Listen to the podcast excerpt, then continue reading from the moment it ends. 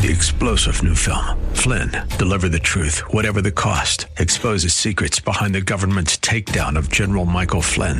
Flynn knew what the intel world had been up to. He ordered the first audit of the use of contractors. This set off alarm bells. He told the truth. He was the most dangerous person for Donald Trump to hire. They had to get rid of Flynn. Flynn, deliver the truth, whatever the cost. Available now. Watch it today. Go to salemnow.com. Salemnow.com.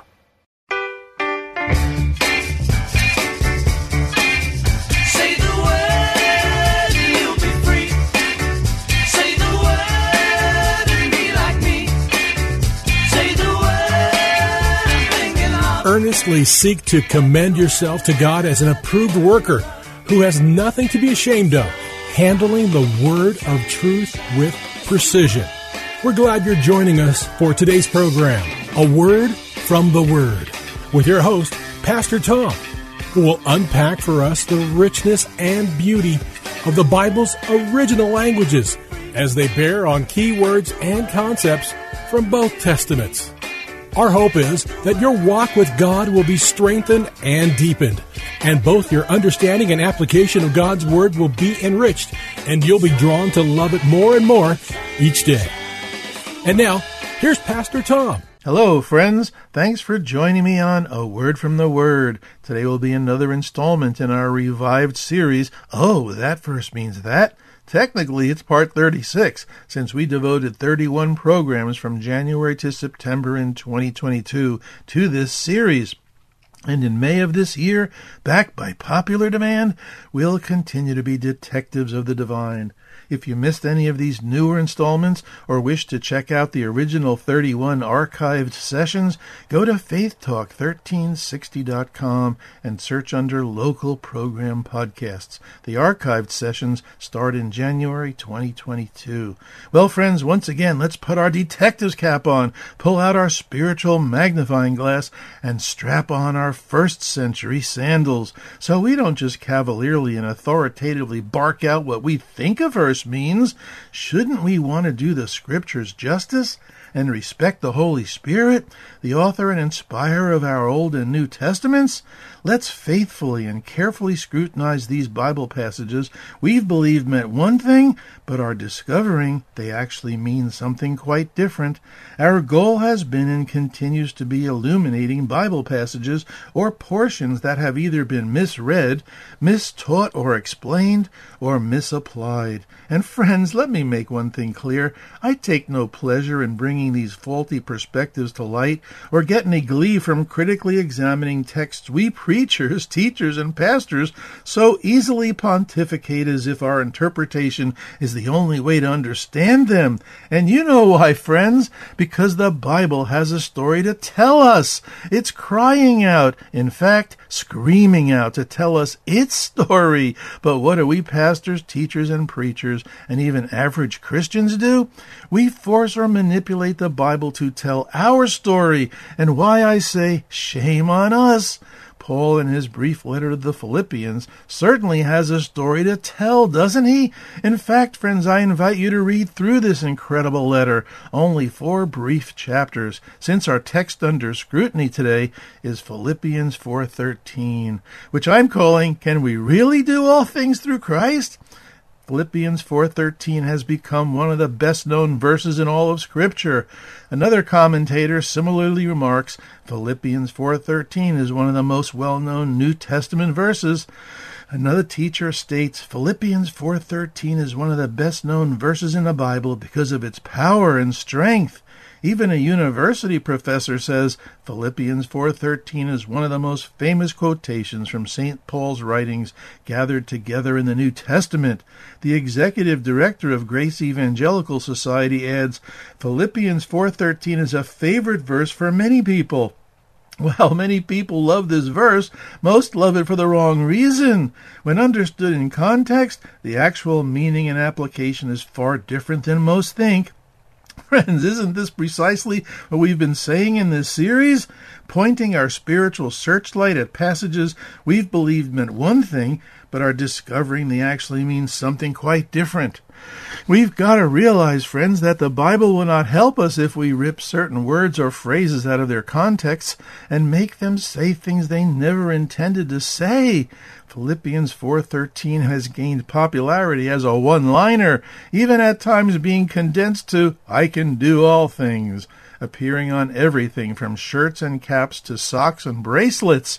It's become so common that even a vast number of non religious people are familiar with it. Take the sports world. Tim Tebow's put Philippians 4:13 under his eye before football games. Jon Jones, the former UFC light heavyweight champion, tattooed Philippians 4:13 on his chest.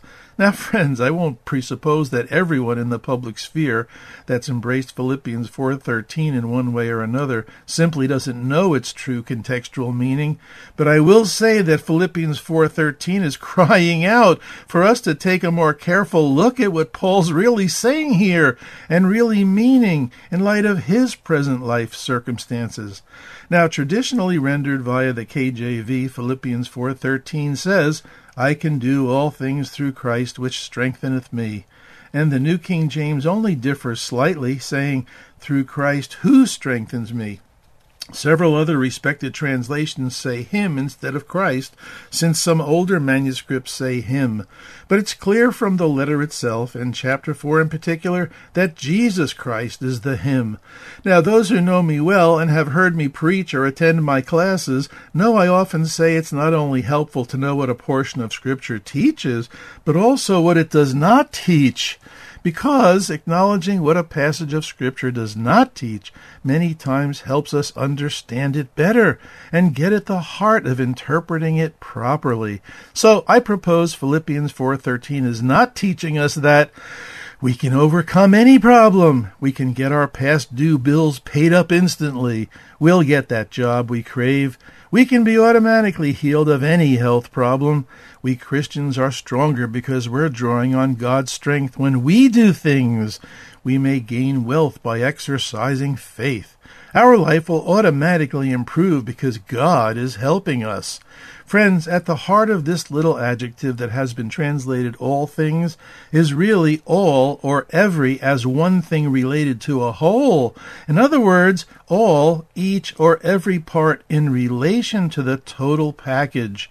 Our word things is secondary and actually becomes the sticky wick for us who only read a phrase or sentence in our Bibles and not the whole portion, the words before and after, or even the whole chapter because Paul makes it clear what things he's talking about. The total package for him. We must not take the liberty here, friends, of making things to be all the things or anything we want it to mean for us in our lives. Listen to verses 11 and 12. Not that I speak from or according to my want, and want here includes need, even poverty, for I have learned to be content in whatever circumstances I am, and content here includes being satisfied, even self sufficient. Verse 12 continues, I know how to get along with humble means. And I'll pause here again, friends, because Paul expresses a dichotomy, a paradox, if you will, as this phrase, with humble means, carries with it being fully dependent on Jesus, dismissing reliance on self governing. So his word choice earlier in verse 11 about being self sufficient is conditioned on his being sufficient in Christ alone. Otherwise, Paul would be contradicting his own words in 2 Corinthians 3 4 and 5 about his confidence being in Christ and that he's not sufficient or adequate in himself, but his sufficiency is from God. Verse 12 then goes on I also know how to live in prosperity. In any and every circumstance, I have learned the secret of being filled and going hungry, both of having abundance and suffering need. This is why the 2011 NIV translation update modified verse 13, our text under scrutiny, to read, I can do all this through him who gives me strength, to ensure that verse 13 remains tethered to verses 11 and 12, so we don't arbitrarily orphan verse 13 and think it has something to tell us all by itself. Sometimes more dynamic driven translations hit the mark better than strictly literal translations in some cases, like the CEV. Christ gives me the strength to face anything or even the GNT. I have the strength to face all conditions by the power that Christ gives me. Even the Amplified Bible says, I can do all things which He has called me to do through Him who strengthens and empowers me to fulfill His purpose. I am self sufficient in Christ's sufficiency. I am ready for anything and equal to anything through Him who infuses me with inner strength and confident peace. And surprisingly, the Catholic Douay Rheims Bible says, I can do all these things in Him who strengthens me. I appreciate the testimony of Jeff DeBoer, who attended a small Christian high school in South Dakota. At each annual year-end athletics banquet, a guest speaker addressed the students. At the end of Jeff's junior year, the speaker used Philippians 4:13 to motivate, encourage and spur on the athletic students saying, "I can do all things through Christ who strengthens me." He then continued, When I don't feel like I can run another stride, I remember that I can do all things through Christ who strengthens me. How can I have calm nerves at the end of a tight game? How can I do one more repetition? Through Christ who strengthens me. Jeff was willing to admit that long distance running or converting a free throw could be difficult tasks, but he quickly realized the speaker used Philippians 4:13 incorrectly to make his point. To be sure, athletics can be difficult, but Jeff knew that what Paul had in view in Philippians was actually far more difficult. You see, Paul not only in his entire letter, but especially in chapter 4, was zeroing in on one of the most difficult challenges any one of us might face being content in discontenting circumstances. Ooh, does this hit home, friends? It's difficult to be content when outside circumstances are such they generate discontentment in us, right? Have you ever thought, I could be content if only this one thing would change, or maybe even if only these two or three things would change? Friends, have any of us ever thought this? We could be content only if we had a little more money, a little less stress, a little more fill in the blank for yourself. I'm of the conviction that contentment is not automatic, nor is it a natural attitude. Truthfully, friends, it's a learned skill, and it's learned through experiencing the gamut of human circumstances from times of plenty to times of need. In Philippians 4, Paul's teaching us that he's learned how to find joy and contentment regardless of his outward circumstances. Well, friends, I suggested reading through this short book of Philippians for a reason, because we discover in chapter 1, Paul is writing from prison, likely a prison in Rome by the way he describes it. And being in prison, he required help from others. Thankfully, Epaphroditus, one leader at the church in Philippi, visited Paul and brought aid from the church. We see this in chapter 2. Additionally, in chapter 2 and 3, Paul articulates some brilliant spiritual and theological truths that we should hold close to our hearts and take the time to digest with our minds. And by the way, friends, in this short letter of four chapters and only 104 verses, the word joy and its associated terms, rejoice and glad, appears 16 times. That basically averages to once every six and a half verses.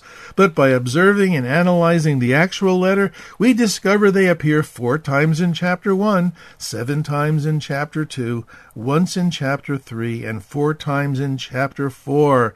Friends, this is a letter to read, reread, embrace, and digest its terrific truths as Christians. And I'll even throw in a little bonus here. In chapter 1, verses 9 through 12, Paul prays a prayer for this Philippian flock that we should make our own, and not only our own, but we should pray this prayer over our other Christian friends and have them pray it over us. Friends, we shouldn't be surprised or find it strange that just as Paul experienced a range of positive and negative circumstances, each of us should experience them as well. After all, the Apostle Peter in chapter 4 of his first letter wrote to scattered believers residing in all parts of the empire Dear friends, do not be surprised at the fiery ordeal that has come on you to test you, as though something strange were happening to you. But rejoice, inasmuch as you participate in the sufferings of Christ, so that you may be overjoyed when his glory is revealed. If you are insulted because of the name of Christ, you are blessed, for the Spirit of glory and of God rests on you. If you suffer, it should not be as a murderer or thief or any other kind of criminal or even a meddler. However, if you suffer as a Christian, do not be ashamed, but praise God that you bear that name. What? Shortly after this, Peter adds, So then, those who suffer according to God's will should commit themselves to their faithful Creator and continue to do good. Peter closes out his first letter with these words from chapter 5 Be alert and of sober mind. Your enemy, the devil, prowls around like a roaring lion looking for someone to devour. Resist him, standing firm in the faith, because you know that the family of believers throughout the world is undergoing the same kind of suffering. And the God of all grace, who called you to his eternal glory in Christ, after you have suffered a little while, will himself restore you and make you strong firm and steadfast. To him be the power forever and ever. Amen. Well, friends, Paul has a story to tell us in these few verses in Philippians 4, doesn't he? But have we missed or overlooked the fact that he made zero mention of having his problems solved, that he spoke of being content while in extremely discontented circumstances, that he'd become very familiar with going hungry and suffering need? well, let's pause here, friends. If you tuned in late, you're listening to a word from the Word with me, your host, Pastor Tom. I value you as listeners to a word from the Word, which is listener funded. Your financial partnership keeps this program on the air, which also disciples Christians without a church home, plus you who may have been wounded by the institutional church. Join forces with me and a word from the Word by emailing me for support details at a word from the Word at minister.com. We'll repeat this info at the end of the program. Well, back to unpacking Paul's story. He wasn't expecting he could achieve anything he desired simply because he could do all things through Christ who strengthened him. That strength from Christ is not about achieving personal human goals or desires, but rather about enduring and remaining faithful and satisfied amidst adversity that all the heart of this one liner, I can do all things through Christ who strengthens me, is the truth that we can draw or appropriate strength and perseverance that only comes from an abiding relationship with Jesus Christ. That this strength enables us to face any circumstance in life. Friends, I'm from the generation that grew up watching the original Superman TV series in the 50s. I guess many of you recall that famous intro, right? Faster than a speeding bullet, more powerful than a locomotive, able to leap tall buildings in a single bound. Look up! Up in the sky! It's a bird! It's a plane! It's Superman! Then the announcer continues, Yes, it's Superman, strange visitor from another planet, who came to Earth with powers and abilities far beyond those of mortal men. Superman, who can change the course of mighty rivers, bends steel in his bare hands, and fights a never-ending battle for truth, justice, and the American way. Friends, the picture painted of Superman was that he could do virtually anything. Haven't we Christ followers fallen for this notion when we make Philippians 4:13 reinforce our triumphalist or super Christian mentality? Somehow we're not connecting the dots to the point Paul is driving home in verses 11 through 13 as a unit, initially to the Philippian Christians and by extension to us in the here and now. And this point is not exclusive to Paul, it's scattered throughout our Old and New Testaments. In the immediate context of the Philippian church, Paul is calling attention to the fact that he's known both plenty and lack throughout his life, and the secret he's learned from his experiences is that contentment could not be found in either place. What? Friends, it's a great day for us Christ followers when we realize striving for contentment peace, or even satisfaction won't ever come from human efforts, achievements, or possessions. If God didn't spare his own son from typical human challenges and disappointments, what makes us think we should be untouched by these same challenges and disappointments? That we should be unscathed just because we can do all things through Christ who strengthens us? Friends, let's administer to ourselves a dose of reality from the writer of Hebrews, speaking of Jesus. In bringing many sons and daughters to glory, it was fitting that God, for whom and through whom everything exists, should make the pioneer of their salvation, Jesus, perfect through what he suffered. Hebrews 2:10. Since the children have flesh and blood, he too, Jesus, shared in humanity so that by his death he might break the power of death, that is the devil, and free those of all lives were held in slavery by their fear of death. For surely it is not angels he helps, but Abraham's descendants. For this reason he had to be made like them fully human in every way, in order that he might become a merciful and faithful high priest in service to God, and that he might make atonement for the sins of the people, because he himself suffered when he was tempted, he is able to help those who are being tempted. Hebrews 2:14 through 18. You see, friends, the Bible throughout clearly teaches us that contentment is found in only one place in our relationship with an all knowing and all controlling God. I know you've heard the phrase looking for love in all the wrong places. Well, aren't we often guilty of looking for contentment in all the wrong places? Friends, the secret Paul learned in verses 11 and 12 required a shift in focus.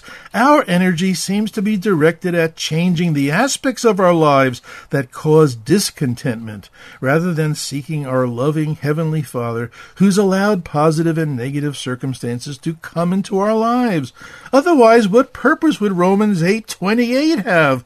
Do we trust that the all things of Romans 8:28, which by the way is the same word in Philippians 4:13, will miraculously and marvelously turn out for our ultimate good, at the same time bringing glory to God?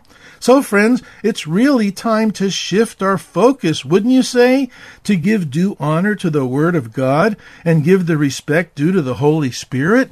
Philippians 4:13 is not offering us the possibility to run farther, faster, accomplish human goals, leap tall buildings in a single bound. Rather, it invites us to see the greater possibilities of contented living despite our discontented surroundings. And friends, this is only made possible through Christ, who strengthens us. And I'll throw in another bonus here. Our English word strengthen is the Greek word empower, and why one of the translations I quoted earlier uses power. Let's think about something for a moment, friends. If our misperception of Philippians 4:13 is really the way it should be interpreted, then Paul himself stands as an anomaly, doesn't he? He stands as a failure to his own supposed promises of being able to do all things. But the end of this letter, he's still stuck in prison, suffering. He's still appealing to the Philippian Christians and thanking them for their help. And he's clearly a poor example since he's not been able to do all things through Christ. So why on earth should we in the 21st century believe him? You see, friends, we 21st century Christians have totally missed Paul's shift in focus. And here I'll be blunt, friends. It's our own fault we've missed Paul's shift in focus because we've bought into this modern day breadbox theology. I call it that because we've become content with our breadcrumb for the day, digesting our single slice of spiritual bread daily, rather than savoring and devouring a true spiritual sandwich or a loaf of spiritual bread. We've become just like the Israelites in the wilderness, each day collecting our manna. Well, friends, it's time we get tired of simple manna. It's time we look for spiritual provision from the whole Word of God, the whole loaf. Snippets here and there will not nourish us. Friends, Paul looked to the spiritual provision of the person Jesus. In him he discovered strength, hope, joy, and contentment, even in the darkest situations. You see, it's precisely this power that transforms hearts and frees minds oppressed by the discouragement of present discontenting circumstances. The same power that might have delivered Paul instantaneously from prison, however, became the power that daily transformed Paul's heart and mind to become more like Jesus. So, friends, Paul revealed this greater secret to some of his closest friends and supporters in Philippi, and now we have his record, so we can adopt this very secret ourselves. But unfortunately, many of us have suppressed this secret, preferring something more glorious instead. And why I say, shame on us. Amen. Amen. Well, friends, we're at the end of our program. I hope it's blessed you. A listener wrote in regarding our last session on precept upon precept with, Wow, what a great message. Thank you so much. I really like the part where you said that God will be the spirit of justice. I've been so mad at politics lately. Everything about it maddens me. I appreciate you. You always have good messages. Well, thanks for your note. And as promised, we'll close with an email where you may inquire about how to financially support a word from the word that's listener funded. I love coming alongside those without a church home or those who've been wounded by the institutional church. Podcasts are posted at faithtalk1360.com. Just search the menu for local program podcasts. Podcasts are also on Spotify and Apple. And thanks to my friends and partners at ChristianBody.net, we're broadcasting in 70 plus countries. Friends, please invest in the mission of A Word from the Word and help keep us on the air. Well, thanks for listening, friends. And remember, Jesus loves you. I'm Pastor Tom with A Word from the Word. Friends, if you would like to let Pastor Tom know what this program has meant to you, email him at a word from the word at minister.com. That's a word from the word at minister.com.